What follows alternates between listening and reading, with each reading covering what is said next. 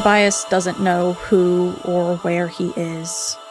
He has a, a memory of the Ellimist asking him if he is happy. He remembers Ax at his first day at school and Rachel picking out clothes for him and mm-hmm. taking care of baby rabbits, which I choose to believe are the baby rabbits whose mother he killed in the in the field mm. in book 23. Uh and like feeding the baby rabbits as a human um and he hears an alarm going off, but he's thinking about morphing Andalite and running with Ax across Cassie's field and just enjoying that moment with Ax. Mm. Uh, I felt the pleasure ray shutting down. I realized I was in the cube. Your time is up. Do you understand that? You can never escape your morph. You will be a bird till you die. Who said that? Rachel? Taylor, the subvisor? Me? And Taylor fucking loses it. She is lost in her anger. She's so angry that Tobias has denied her a morph capable host. Um, and it's she's, also the awareness that she's going to get in trouble with Visser 3. Yeah. And we've seen mm-hmm. what Visser 3 does to the people that disappoint him. Yeah. The fact that it starts with, who are you to sacrifice your body? Mm.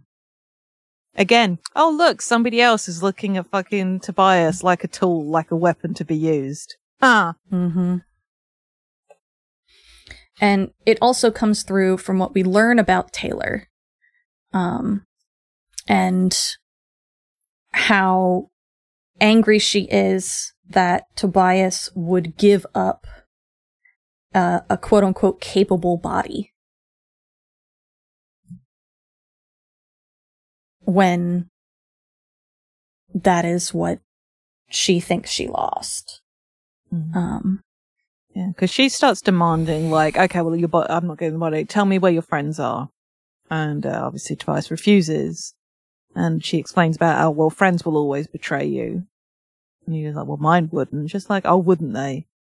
Um, I pity your innocence. And he's like, okay, I need to try to distract her for a bit so the torture can stop if I could draw her out, maybe she'd forget to press the button for a moment, at least for a moment.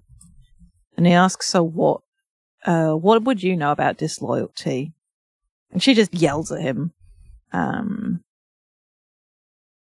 uh, you do not ask the questions, Andalite, she roared. I ask, you answer. Uh, and she's getting ready to press the button again. Um, and he realizes he needs to get her to talk, appeal to her sense of power, her pride, and he just blurts out with, you're very pretty. Mm-hmm. Um, he immediately regrets it. It feels gross to compliment her and then have the caveat of pretty by what I understand of human standards. Mm-hmm. But she froze. Her fingers lifted from the button. Yes, she said, I know. And touched the side of her face. There was a time when I, this body, was the prettiest and most popular girl in her school. When I had a party, everyone. I'd struck a nerve. Keep going. Keep her hand from the button. Everyone what? Shut up, Andalite. Be quiet and suffer. He's going to kill you. Feed you to the Taxxons or do the job himself. That stopped her. You've failed him. Visser 3 won't tolerate failure. You know that. But I guess that's life in the happy little Yeerk Empire. She looked hard at me. She knew I was trying to provoke her. She knew I was trying to delay the pain. She also knew I was right. I won't give in, I said. Do you know why? No. Because if I surrender, you'll live. And if I resist, you'll die. And I want you to die.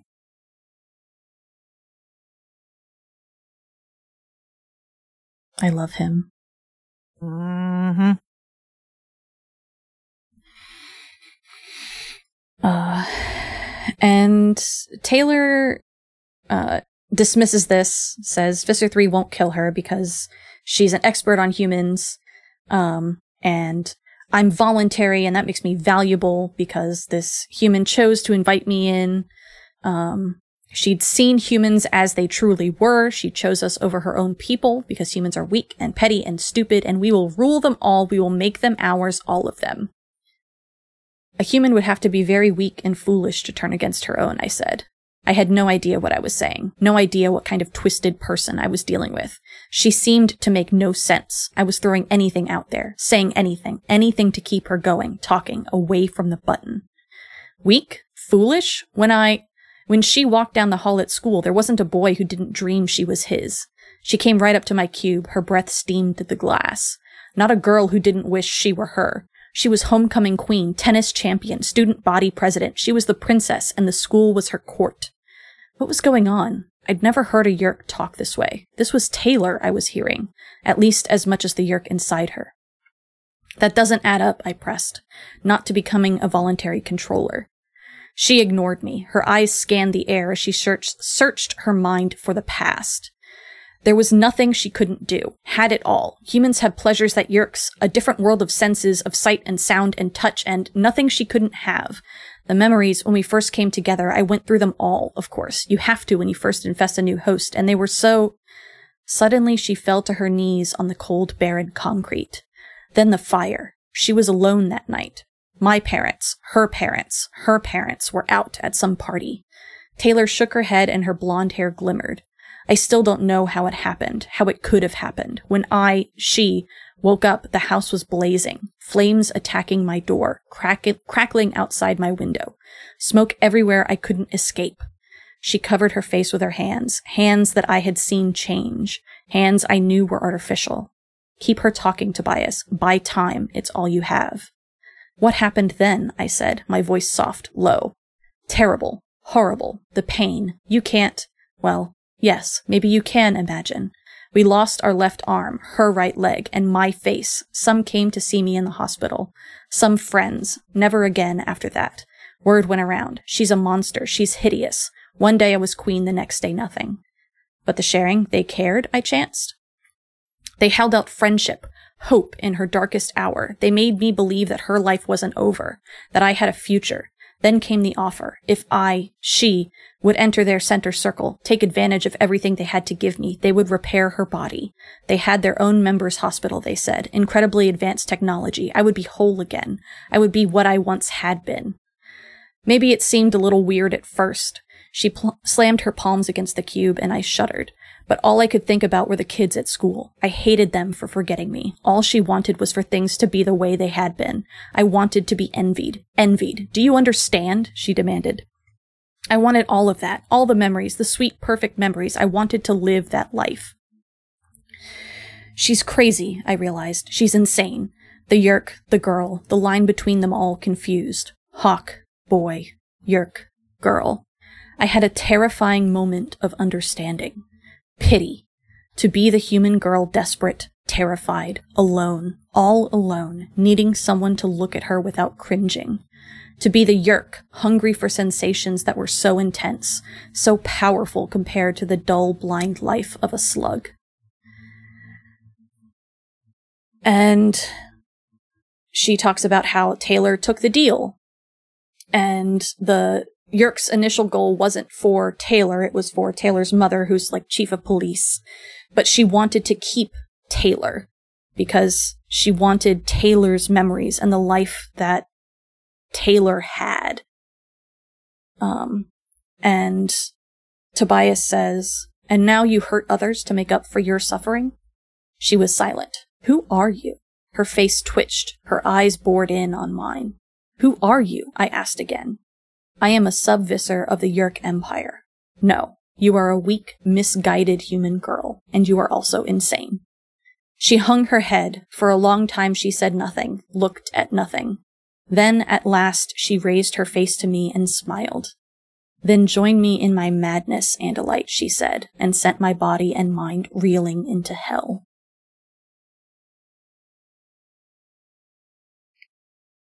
This book goes hard. Yeah.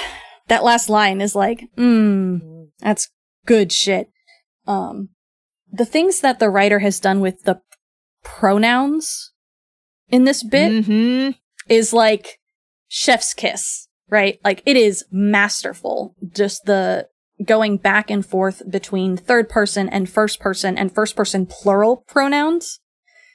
Um, it is extremely well done and it works really well to really feel the interplay of mm-hmm. these two people on one another and how they have become so enmeshed in one another that it's hard to see where one ends and the other begins. There's something um, really interesting to me. That's mm-hmm. something that I don't know if it gets unpacked more. Uh, and it's one of those things that I'm like, again, this is one of these things that I'm looking forward to going and exploring fic around. Is, is this a result of a Yeerk infesting somebody who's undergone such extreme trauma. Hmm. And like, like there's something like trauma will physically, physically changes the, the neural pathways of the brain. Mm. Mm-hmm. This is, this is observable science. And there's just something to me about a Yeerk meeting this different kind of brain and like, oh, well, this is interesting. Mm-hmm. And then maybe getting to the point of not being able to extract their sense of self but properly anymore. Mm-hmm. Like, it makes me wonder what it's like for Taylor when, um, Subvisa 51 has to go do Yeerk pool time.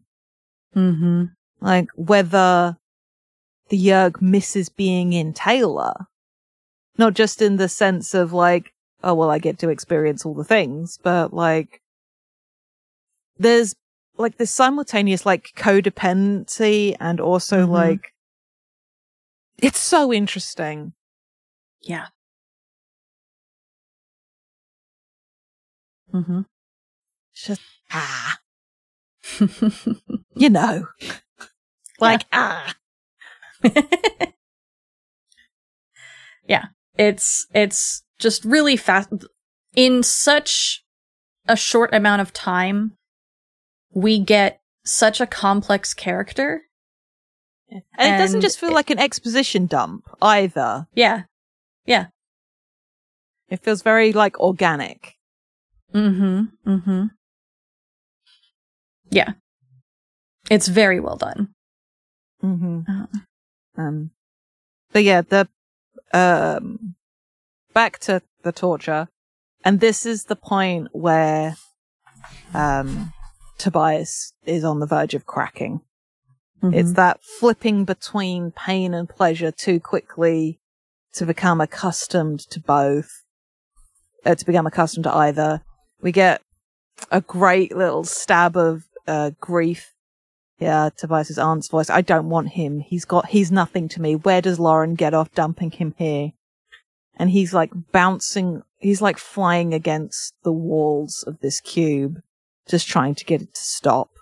Um, if she wouldn't stop, I would end it myself. Um, and he's, um, like, the lights are dimming, not literally, but for him. And he is alone. And he feels like everyone has abandoned him or um and that Rachel if Rachel was here she'd sold it she'd help but she's dead or trapped they're all trapped all the ones he loves and he realizes that Taylor at this point is just hurting him because she can mm-hmm. and he this and I know you highlight this in our document Danielle of he starts throwing out names real names um, and the fact that we have that on the back of him realizing she's just doing this to hurt him. Mm-hmm. And I think it's very normal to want to escape pain, to be clear. Yeah.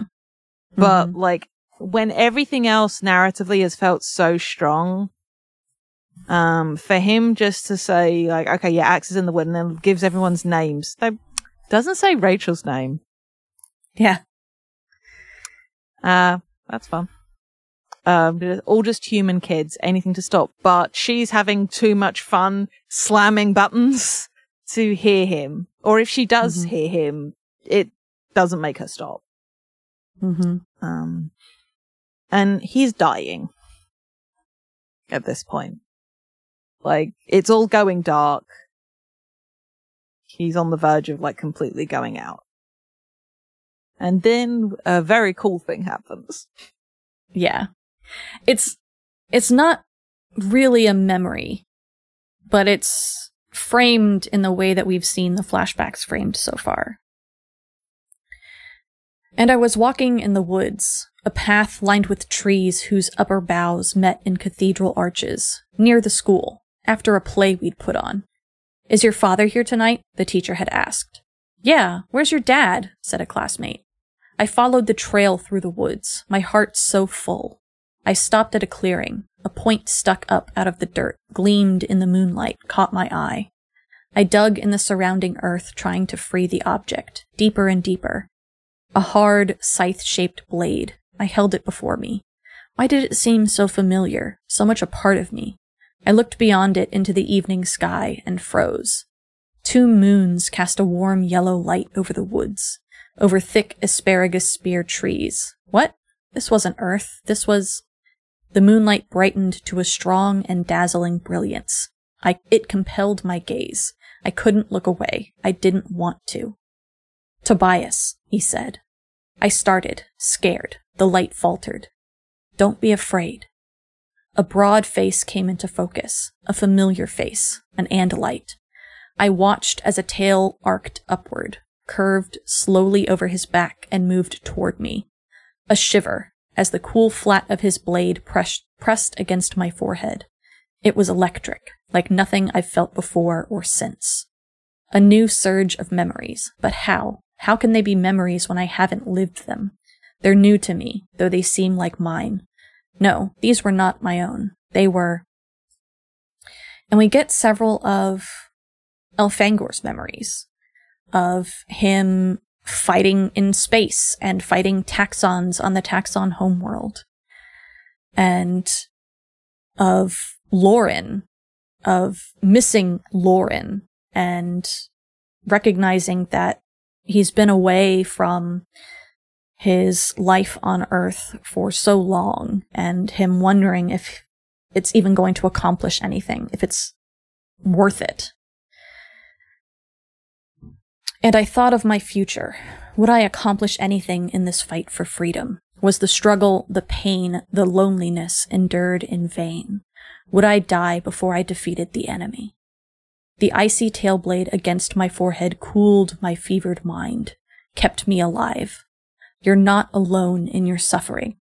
You may die, Tobias, but never alone. You are one in a legion of great warriors, valiant Andalites who have died for freedom. Your lineage is courage and bravery. If you live, you carry our torch, a burden carried by many, a singular honor. The brightness began to fade. A final, overwhelming surge of things lived by Bel, lived by Elfangor warrior, intellectual. Oh, how he had lived, endured, and accomplished. A sense of purpose, things I couldn't comprehend, things I could, things I might become. Dimmer and dimmer, to a point, to a pinpoint of light. I felt my body shudder and I knew that I was dying. That pinpoint was life. I'll make the Andalite filth talk, Visser Three's far off, threatening voice struck my ear. Hold to the pinpoint. Hold. Just as the light was about to extinguish, I felt the torture device flicker and stop. The pinprick of light began to grow, until at last I no longer looked into darkness but saw the cube around me. I was flattened against the floor, defeated but alive. The last fading strain of Elfangor's voice. Out of a respect for life, you have to endure.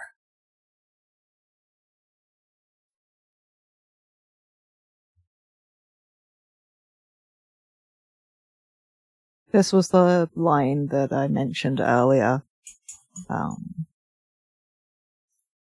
it goes hard. Mm-hmm.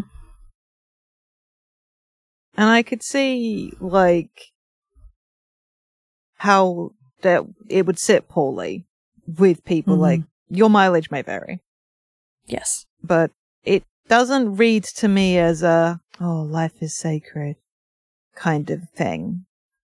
Um, for me, it's just like, well, it's what we were talking about earlier, just like taking a life, regardless of how big or small it is, it's still taking a life. And it is like that respecting of it. Um, as that post in the round about what the purpose of life is to be. Hmm. Right. And life is amazing. It's incredible. It's full of all of these things, both good and bad, but it's incredible. And you do have to respect that. Even if, like, you don't want to do it anymore. And I don't mean it's like it's painting like Tobias's desire for all this pain to stop as cowardice or anything else, but rather like, yeah, life is hard. But you're not alone. As much as uh, I'm loath to give too much credit to a certain fuckboy writer director, uh, a line that always really stuck with me from uh, Buffy is the hardest thing about in this world is to live in it. Mm-hmm. But we keep on living anyway. Yeah. Yeah. It's, uh, it reminds me very much of the a certain, uh, I don't remember what it's called, but it, it's like a brand of existentialism that I Mhm. personally subscribe to. Uh, where if nothing matters, then everything matters. Mm.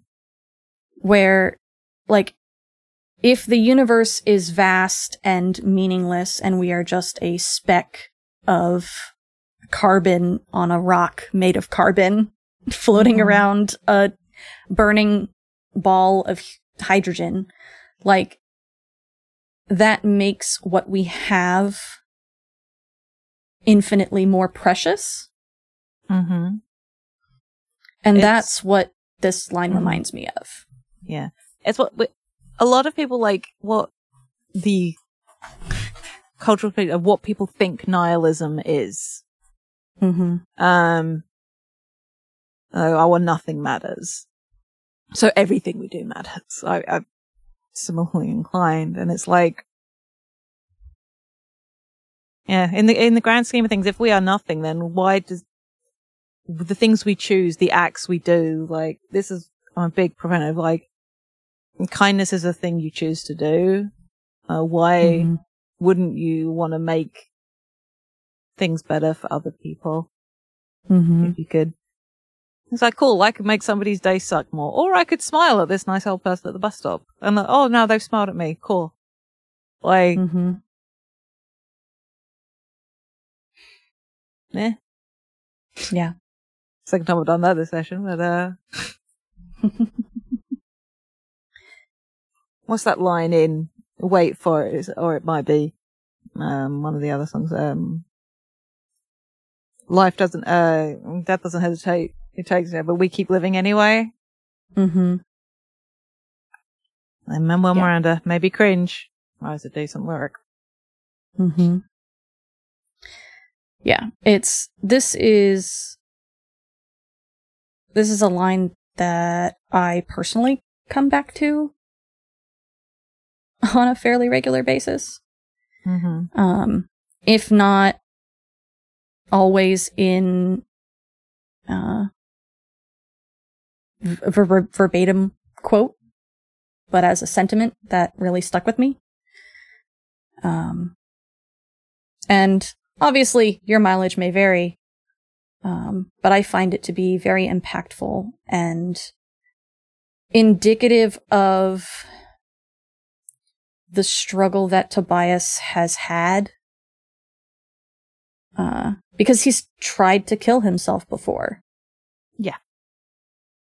And he keeps going. Even if it reminds me too of um, hyperbole and a half, uh, depression part one and two, um, where she talks about how depression is just walking in a desert with no destination and nothing, nothing interesting, nothing to break up the landscape, just hot, exhausting desert. And you come to a point where there's like a fence and the fence represents whether you choose to cont- continue to live or not.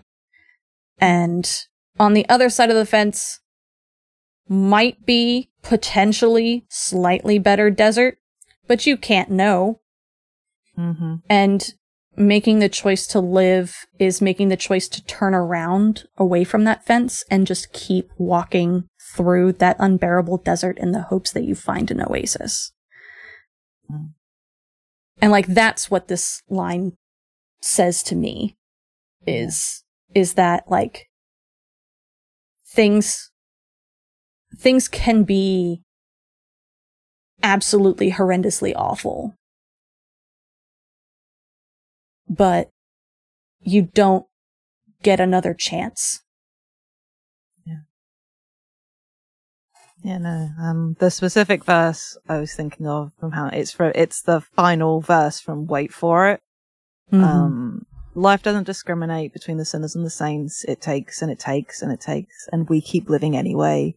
We rise and we fall and we fall. We make and we break and we make our mistakes. And if there's a reason I'm still alive when so many have died, then I'm willing to wait for it. It's like, yeah. But when you've experienced, yeah, the notion of like the burden of living, but is also the Mhm. privilege of living. yes Nobody's saying it isn't hard sometimes or a lot of the time, mm-hmm. but we keep going. Mm-hmm. We endure.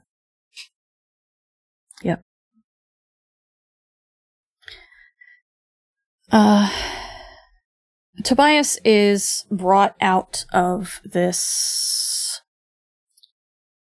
near death experience um, by Visser 3, who is standing next to Taylor. Uh, the hatch is open to the Taxxons below, and there are two Hork-Bajir carrying a bald eagle in a cage. And at first, Tobias has the terrifying thought that the bald eagle is Rachel. But then he recognizes that this is the bald eagle from the barn. This is Chekhov's bald eagle. Uh, and that gives him the strength to resist Visser 3 as Visser 3 demands that he reveal information or they feed the bald eagle to the Taxxons. Um, and the he they feed the bald, bald eagle to the Taxxons. Not the Um, ones in the hole. This is extra Taxxons that Visser 3 has Oh right, yes, yeah, which is fucking weird. it's like the hatch is open. He's like, made, no, I've made my own arrangements. um, um, and and then then he they look leaves. him just like, oh, should we torture that one? That one might have, uh, that one might talk. We might get results. And because this is a ploy, Mhm. no, this one will die. That one will talk. It's just like, this is the Bond villainy I crave. Um, fucking the Taxxons like, uh, quickly make work of the bald eagle. Um, and Visser 3 is just like, okay, we'll kill this one too, but do it, uh, slowly. And Mhm. Tobias is like, okay, this is it. The next, I'm not Mhm. gonna get through the next round of it. Uh, but then he noti- he, he notices something. He thinks he's hallucinating at first. come real. And this child bangs his head against the glass to make sure he's actually conscious. It's just like, kiddo. um, but what he sees growing up from the floor behind the surface was no mirage. Uh, silently unseen by all but me, a single Andalite emerging from Flea Morph. And I do like we immediately get this moment of as Axie was just like, Tobias, don't let them see you stare. um, the others are all there. They traveled in, um, on fle- as fleas. uh, on the body of the bald eagle. Um, everyone will be there soon. As soon as uh, Ax gets the doors open, the Chee have secured the escape route. Um, Taylor's like, "Hear me, Andalite. You've caused me to lose the Visser's trust." Um, you know, monologuing. Mm-hmm. Um, this is fun. I will make you pay. Oh yes, I've given you pain. I've given you pleasure. You've experienced them in succession, but never both at once. I will tear your mind apart. Um, just like full on hamming up. Mm-hmm. Uh, Ax opens the door. Um, and in comes the gang in morph. We got, uh, all the usual battle morphs.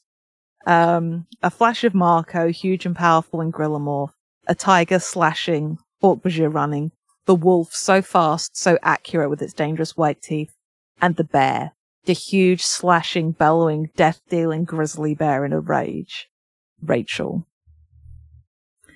Um, so yeah, uh, like five Hork-Bajir are dropped basically in seconds. Three by Rachel.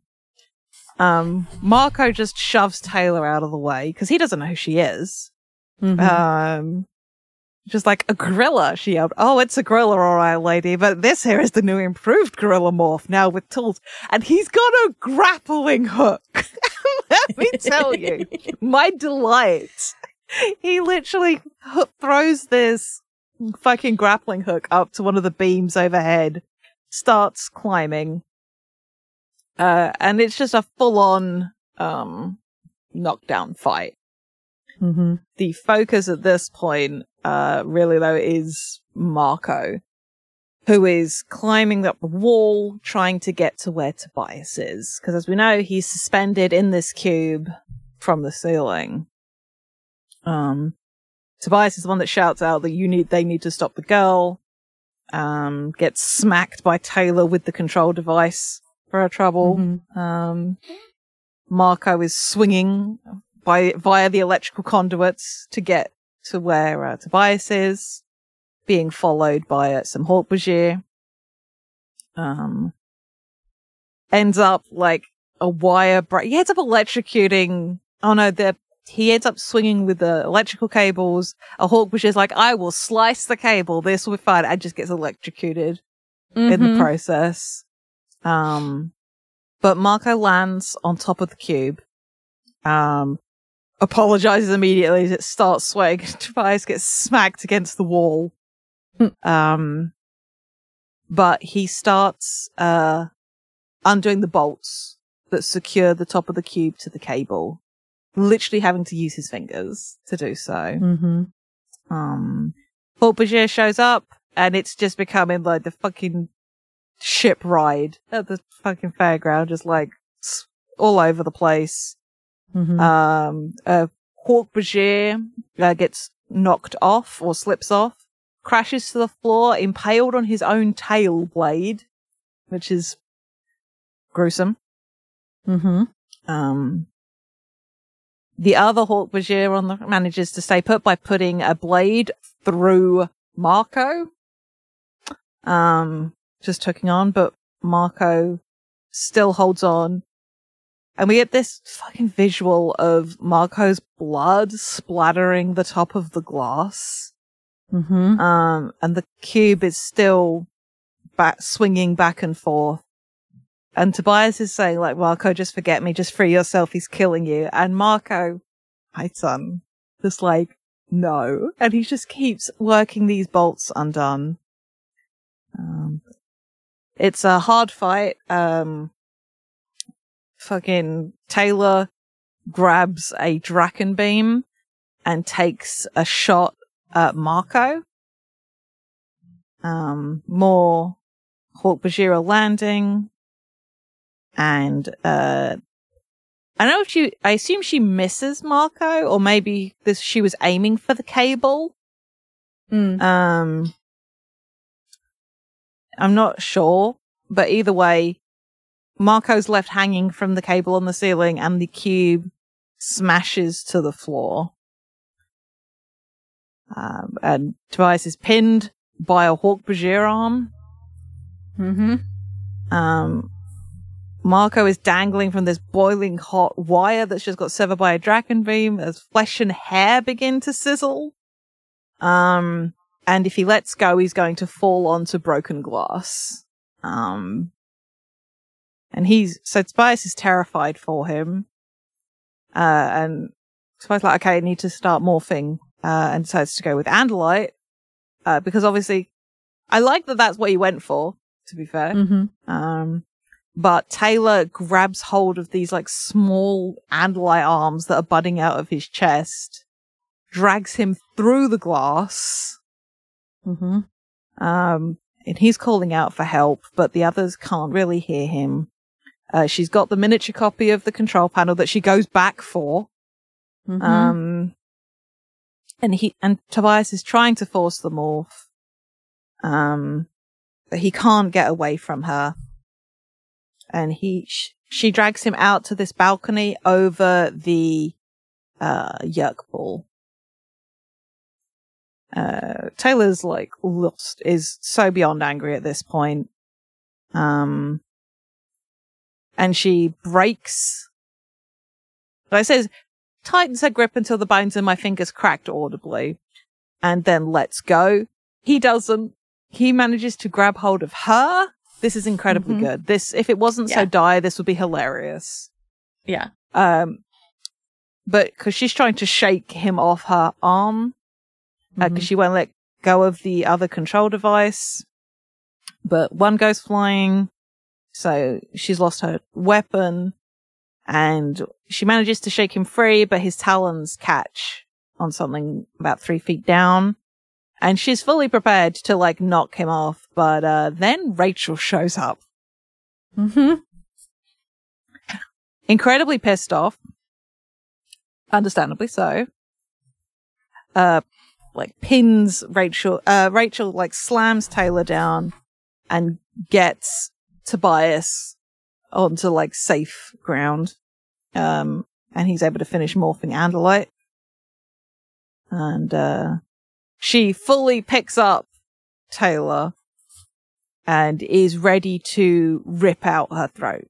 She's crushing her esophagus. And Tobias begs her not to do it. And she listens to him.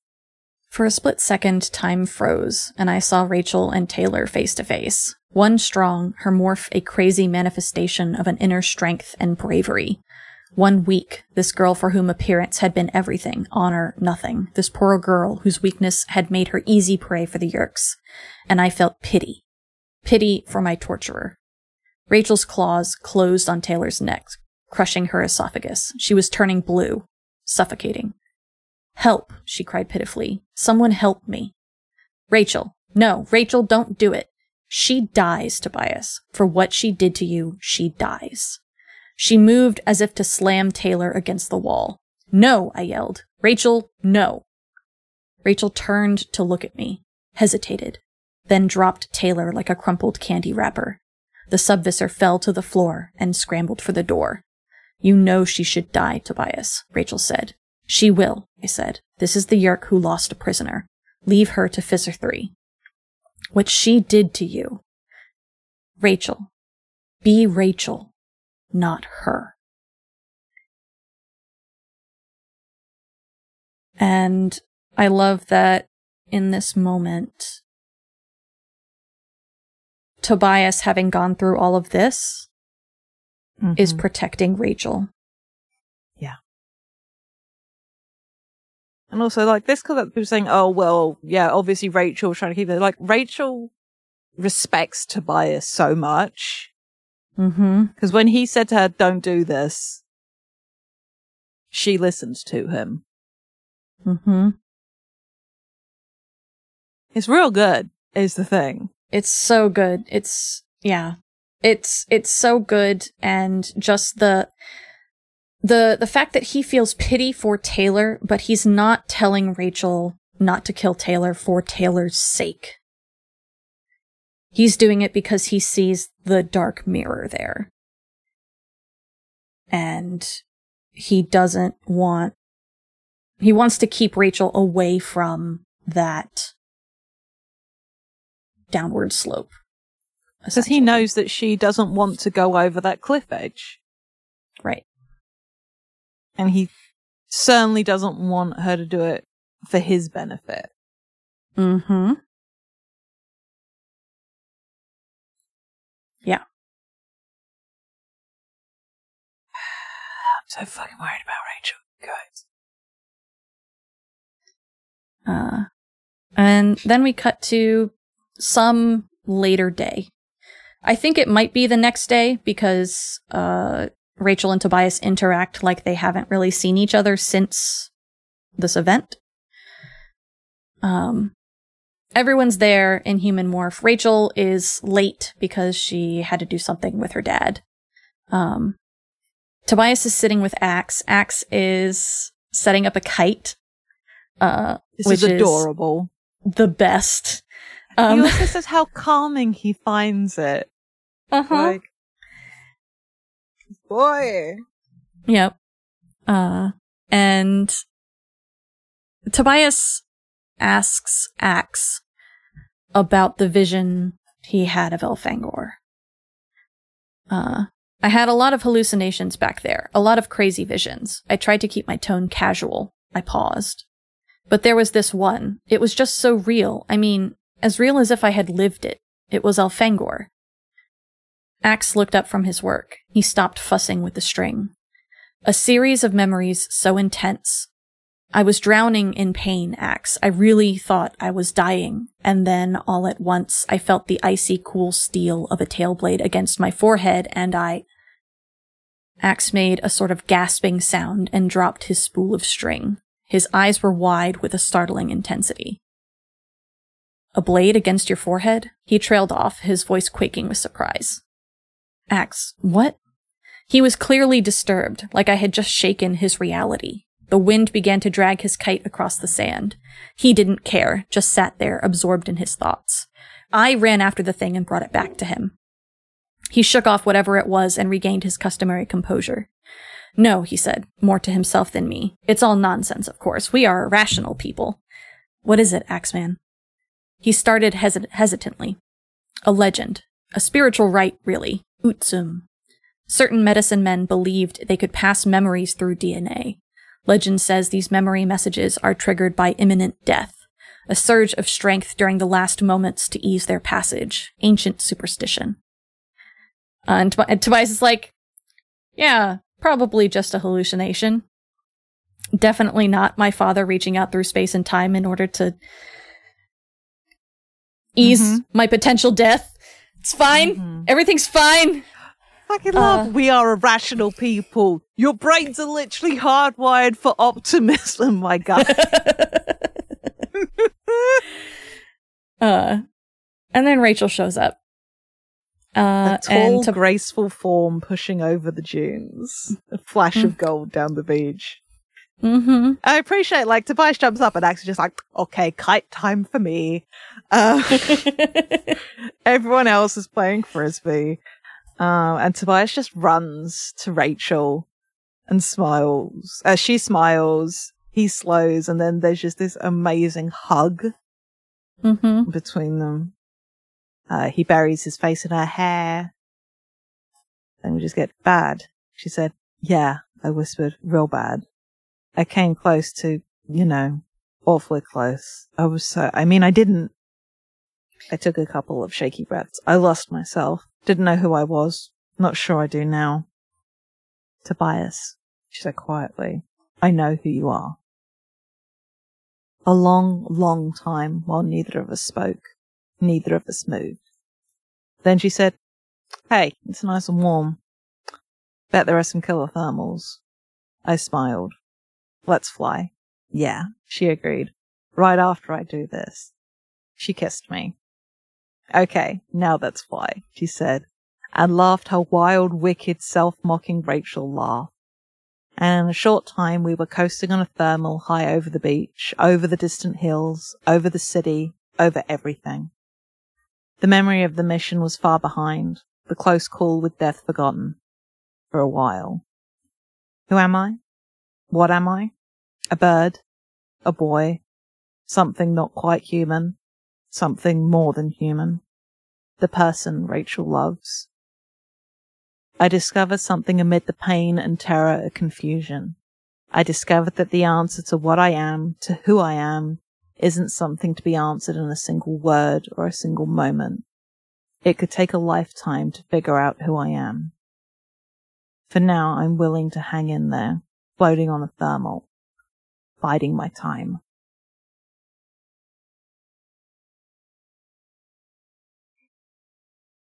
That's it. I die. That's the book.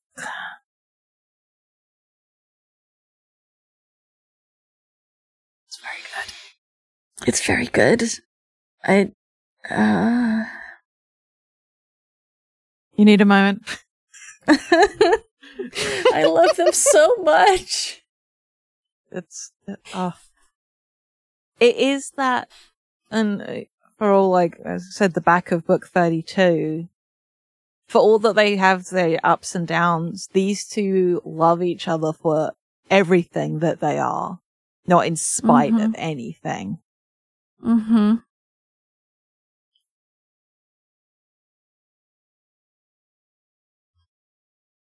Yeah. And thus explains all of Danielle's shipping tendencies since this is a call out post. Uh-huh. I deserve it. Uh, yeah, it's it's really funny to read this book. I haven't read this book in years and years. I have read it many, many times, but I haven't read it in probably close to 10 years. Uh-huh. And just like reading it and being like, "Oh, that's where that comes from." just like so much of my taste in Mhm. fiction Mhm. uh makes so much sense in the context of this book. Mm-hmm. That's good. It's good. I love this book so much. I'm so glad I wasn't disappointed. Yeah. That it held up on the reread. Mm Mhm. Let us do our rankings. Yes. I I'm going to give it all 10s, but I'm biased. So Okay. One thing I do want to point out that amused me about the plot, because the Mhm. plot is excellent.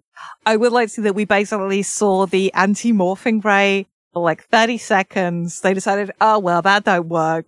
Feed the scientists to the Taxxons. We don't need to worry about the anti-morphing ray anymore. I was like, uh-huh. are we done with that plot device now? Okay, cool. See, Visser 3, this is why you can't just kill the scientists and why you need a sample size of greater than one. you had Bad proof that it that you had proof that it didn't kill Tobias immediately. You should have done tested it on yourself.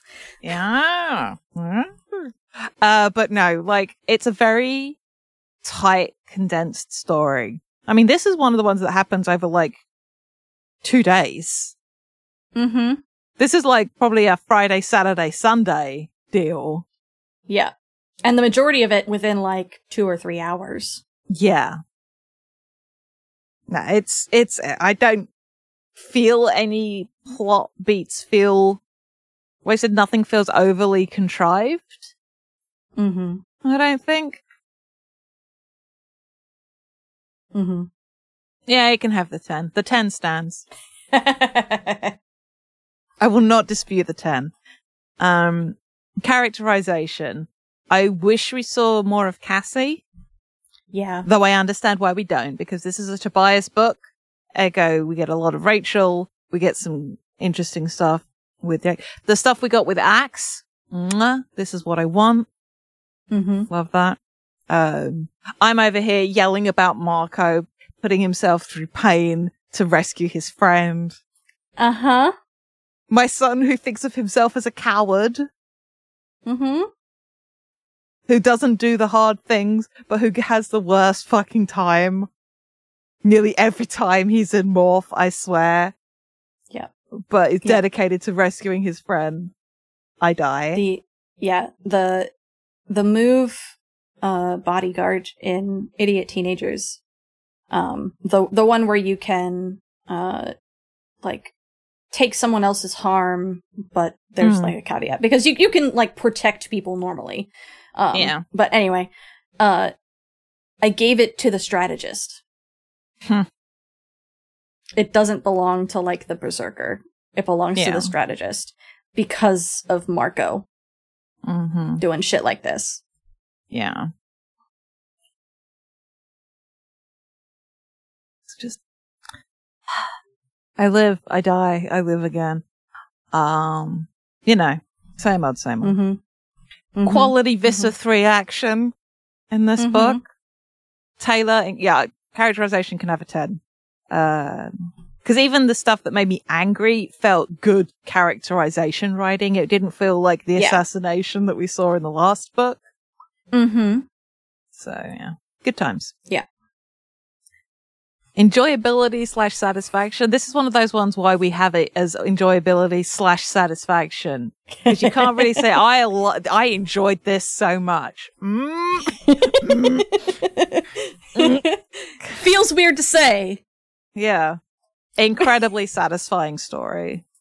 Yeah. like no notes. Mm-hmm. I mean, yeah, you could maybe like, even like, like the gratuitous, like, even the ableism didn't feel gratuitous. Like, it felt very Yeah. like a reflection of internalized stuff. And also the way people are, it didn't feel like accidentally ableist in Yeah. the way that some of the writing can be. Because the casual sanist language, but again, this is the late 90s. People did just talk like that.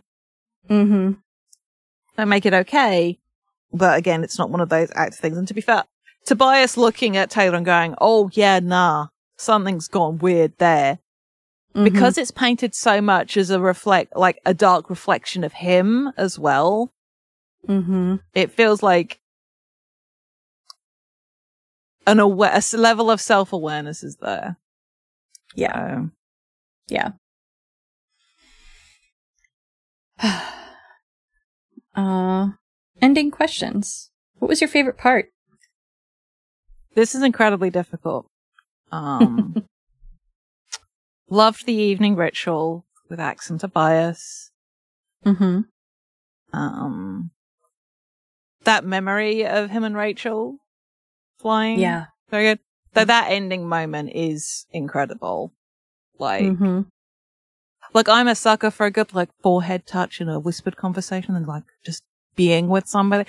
I will point at all of the instances I pull that shit in fiction. That's that's my jam right there. Um but yeah, those are the ones I like enjoyed the most. The big section I read out where he's cycling through the different animals that have been killed and then his role as a killer Mhm. might be like right up there that I was like, cause that's not fun, enjoyable, but it's so incredibly well written. Mm-hmm. So- Mm-hmm. How about you? Uh, Yeah, pick a favorite part in your favorite Animorphs book. I insist. uh-huh. um the the bit where Taylor is like uh come with me into my madness that one that one's a highlight for Mhm. me uh the the Utsum with Mhm. Elfangor helping Tobias is is a really strong one for me um and the the hawk slipping away from Tobias when Mm, she starts with the the pleasure button um mm. and him calling out for it and asking for it back and you know how that it, it obviously has a very immediate effect on him but also speaks to who he is and you know how much he needs the hawk in general Mm-hmm. Um, yeah, I really like all of that. Um, Hmm. and the kiss at the end because I'm a sucker. It's good. uh, did anything surprise you? How hard it went. Like, I, I, w- I knew it was going to be good, given that you hold it in such high regard. But like, this is a children's book. mm-hmm. This is fucking brutal, man. Yeah. Uh, I think it was Sarah said as much in the Discord. Like, how did Hmm. they get this past the editors? And the answer is the editors were not fucking paying attention. Uh, this is book 33 of this series. They're printing them like money. That's Yeah. that's it. E- e- editors, editors are asleep. Insert all the. mm-hmm. Yep. Yep. Uh what about you? Coming back to it, other than how well it held up. Um, not really. I don't think there was anything in particular that I noticed that I hadn't noticed before or that was unfamiliar to me. Um, I think coming at it as an adult and having, you know, been analyzing all of the books so far, I think I picked up on more of it. I think I noticed more of like the the subtextual shit and like the metaphorical shit. Um which I'm really proud of myself for seeing because I normally am fucking terrible at noticing that kind of thing. Um Mm. but you know, just the extent of the connections and the dexterity with which the writer hold everything together Hmm. really speaks to me. Um, but yeah, it's not surprising so much as it is like something that I hadn't necessarily uh realized, noticed before, Mm. and was and can appreciate now more. Yeah. Um, I think this book is more my favorite now than it was before, which is funny. Um, Hmm. but yeah. Uh, was there anything that didn't make sense or that you didn't understand? No, just the usual sort of. Visser 3 would benefit strongly from like, what is it, that meme forever ago, which was just like the evil villain, like Uh-huh. checklist. Like having a Uh-huh. 10 year old on your committee to point out the dumb shit in your plan. Somebody should have like given that to him. Uh huh. mm, Uh huh. Yep. um, but yeah, just the usual. Nothing that didn't make sense that wasn't like narratively like on the money. So, Mm-hmm. Uh, do you think it's essential Animorphs reading? Yes. If you are able to um read the torture aspect of it and it is all just the reaction of pain, there is no graphic descriptions of violence being done. You don't Yeah. s- see anything. It's the descriptions of him reacting to it and his mental state. Yeah. Um, so if you are, if you struggle with gore or violence, that, uh, like, I suppose direct violence, I should say, um, it should hopefully not be a problem. Um, but yeah, especially if you like Tobias. If you, to be fair, if you find Tobias annoying, I don't know why you're reading Animorphs, but this might not be the book for you. So we had Yeah. a conversation in the server the other day about how different Animorphs podcasts seem to have their favorites and their characters that Mhm. annoy them. Mm-hmm. Um, and now I feel very aware of how I talk about anybody. this is not a bad thing, to be clear. Um, just like, oh, am I favoring? Look, we all know Tobias is Danielle's favorite and Marco is mine. we try to share out like our displeasure about other characters. mm-hmm. So Yeah. Yeah, they were talking about like who they're they're making a spreadsheet like who's everybody's least favorite. I don't I mean, I guess I have a least favorite. I don't have anyone I don't like. yeah. Like if I had to, I guess I could probably rank them. But I don't want I, I won't make you. I won't make you. Um, No, really, it's my problems are less with the characters and with the way they are often utilized in the books, and that is not the same Yeah. thing. mhm. So, Yeah, yeah, yeah. Um, yeah, that that's book thirty three. Uh, it doesn't, as far as essential Animorphs reading, it doesn't add super much to like the overarching plot. Um, we do see Taylor again. we do. Yes. Um, Oh, very good. Uh, so, you know, look forward to that. And this gives a lot of context to that. And like I said, Tobias doesn't like instantly feel better after this. That's good to know. Surprisingly enough. being narrative consequences. Yeah, like it's not, it's not super heavy because, you know, other ghostwriters are writing it. But it is But- acknowledged. It's not like it is acknowledged. disregarded. Yeah. Yeah. Okay. It's not completely Cool. swept under the rug. Um, so, you know, it does, it does have an impact on the greater story, even if it's not like Hmm. the, the actual plot doesn't really have a Yeah. greater impact, except for the fact that like they, they quote unquote prove the AMR doesn't work. Um, Yeah. and it, the Yeerks don't use it. um, but yeah, it's. I love this book. This book is part of why I love just like Whump and Hurt Comfort because you learn so much about a character through it. Mhm. Uh, Yeah, like it it's one of those you- things. I I have friends who just like do not share my appreciation for angst, which Uh-huh. I get. It is not for everybody.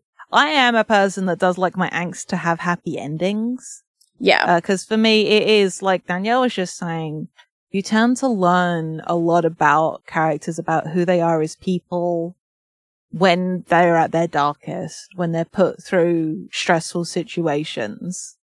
Um, Mm-hmm. and also because sometimes it's fun to see their loved ones rescue them. Uh huh. And then sometimes they kiss and it's very good. Yep. And take care of them and show how much they care because they Yeah. take care of them Yeah. after. And it's just like, you are loved. Let me show you that you are loved. You are cared for. You are worth everything. Yeah. And now we, I'm going to get emotional about other characters, including the 50,000 word fic that Danielle is currently writing. What do you mean my love language is acts of service? I don't.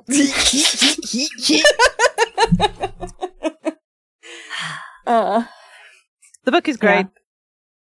It's very telling. It is not going to be for everyone, but if you, uh, like us, enjoy angst or whump, you really should give it a read. Yep. Uh, and it does have a happy we ending. did read, yeah, we also did read quite a lot of it. so maybe Not you don't need to read terribly it. much, like, but yeah, Mhm. yeah, we did read. We read a lot of the really, really good parts, Yeah, as as per usual. as per usual. All right. All right. My co-host has been Danielle. You can find them on the internet at Red Tailed Hawk 90, including their game. They have written Idiot Teenagers with a Death Wish, which is a hack of Blades in the Dark inspired by Animorphs. It's a good time. Have feelings of your own as you embody these characters. Uh, you can find them on their home podcast of The Room Where It Happened, uh, at Roomwhere Pod on Twitter and on your podcatcher of choice. Season three is just on beginning. It's underneath. It's going underway. It's happened. It's here. Elder County, Tennessee. If you want to see urban fantasy in rural Appalachia with some weird eldritchy nonsense going on, check it out. Uh, and my co-host has been Jade. You can find them on the internet at Jade Oxford Rose. You can find their home podcast, Follow the Leader, at FTLcast. Follow the Leader is an actual play podcast where they play uh, a varying cast of characters through a bunch of different universes, all through uh, GMless tabletop games. It's some of the best storytelling that I've ever fucking heard, and it's wonderful. Um, you should definitely, definitely go listen to them. Um, and you can also listen to them on Dumb Kids Playing Hero. Um, and yeah, Yeah. that's it. Let's clap. Let's clap at 20. At 20.